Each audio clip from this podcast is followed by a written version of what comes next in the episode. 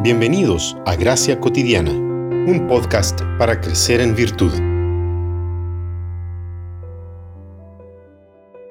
Las mujeres estén sometidas a sus propios maridos como al Señor, porque el marido es cabeza de la mujer, así como Cristo es cabeza de la iglesia, siendo él mismo el Salvador del cuerpo. Pero así como la iglesia está sujeta a Cristo, también las mujeres deben estarlo a sus maridos en todo.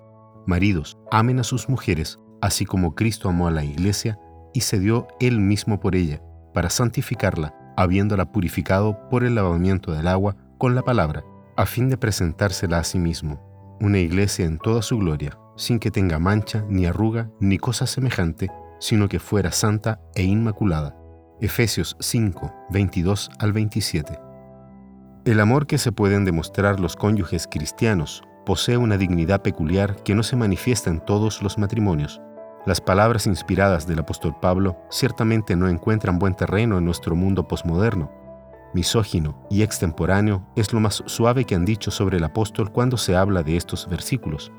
Nuestro problema es que muchos se han conformado a este mundo, olvidando que la disciplina de la sumisión no solamente aplica a la esposa respecto del esposo, sino que es una disciplina que nos invita a los creyentes regenerados a someternos unos a otros, tal y como dice el versículo inmediatamente anterior al texto leído.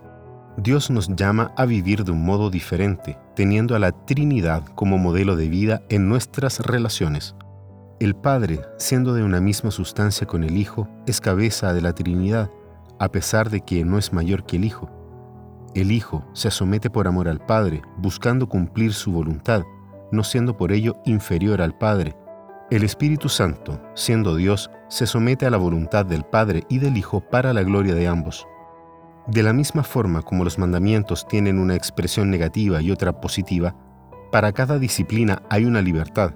En el caso de la disciplina de la sumisión, es la libertad del terrible peso de siempre necesitar hacer las cosas a nuestra manera Ciertamente es agotador exigir que todo funcione conforme a nuestra voluntad o control.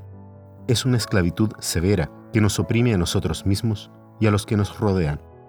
La sumisión de la esposa cristiana solo es posible ante la sumisión del marido cristiano, tanto a otros como a Dios. Pedirle a una mujer que se someta es igual de complicado que pedirle a un hombre que no se ame a sí mismo, y eso es justamente lo que hace el texto. Esto revela el espíritu por detrás de la disciplina de la sumisión. Para seguir a Cristo debemos morir. Una vez muertos, resucitamos a una vida de amor, respeto y sumisión al otro, porque el otro también ya ha muerto a sí mismo. De esta manera, ambos buscarán el bien mayor para su cónyuge.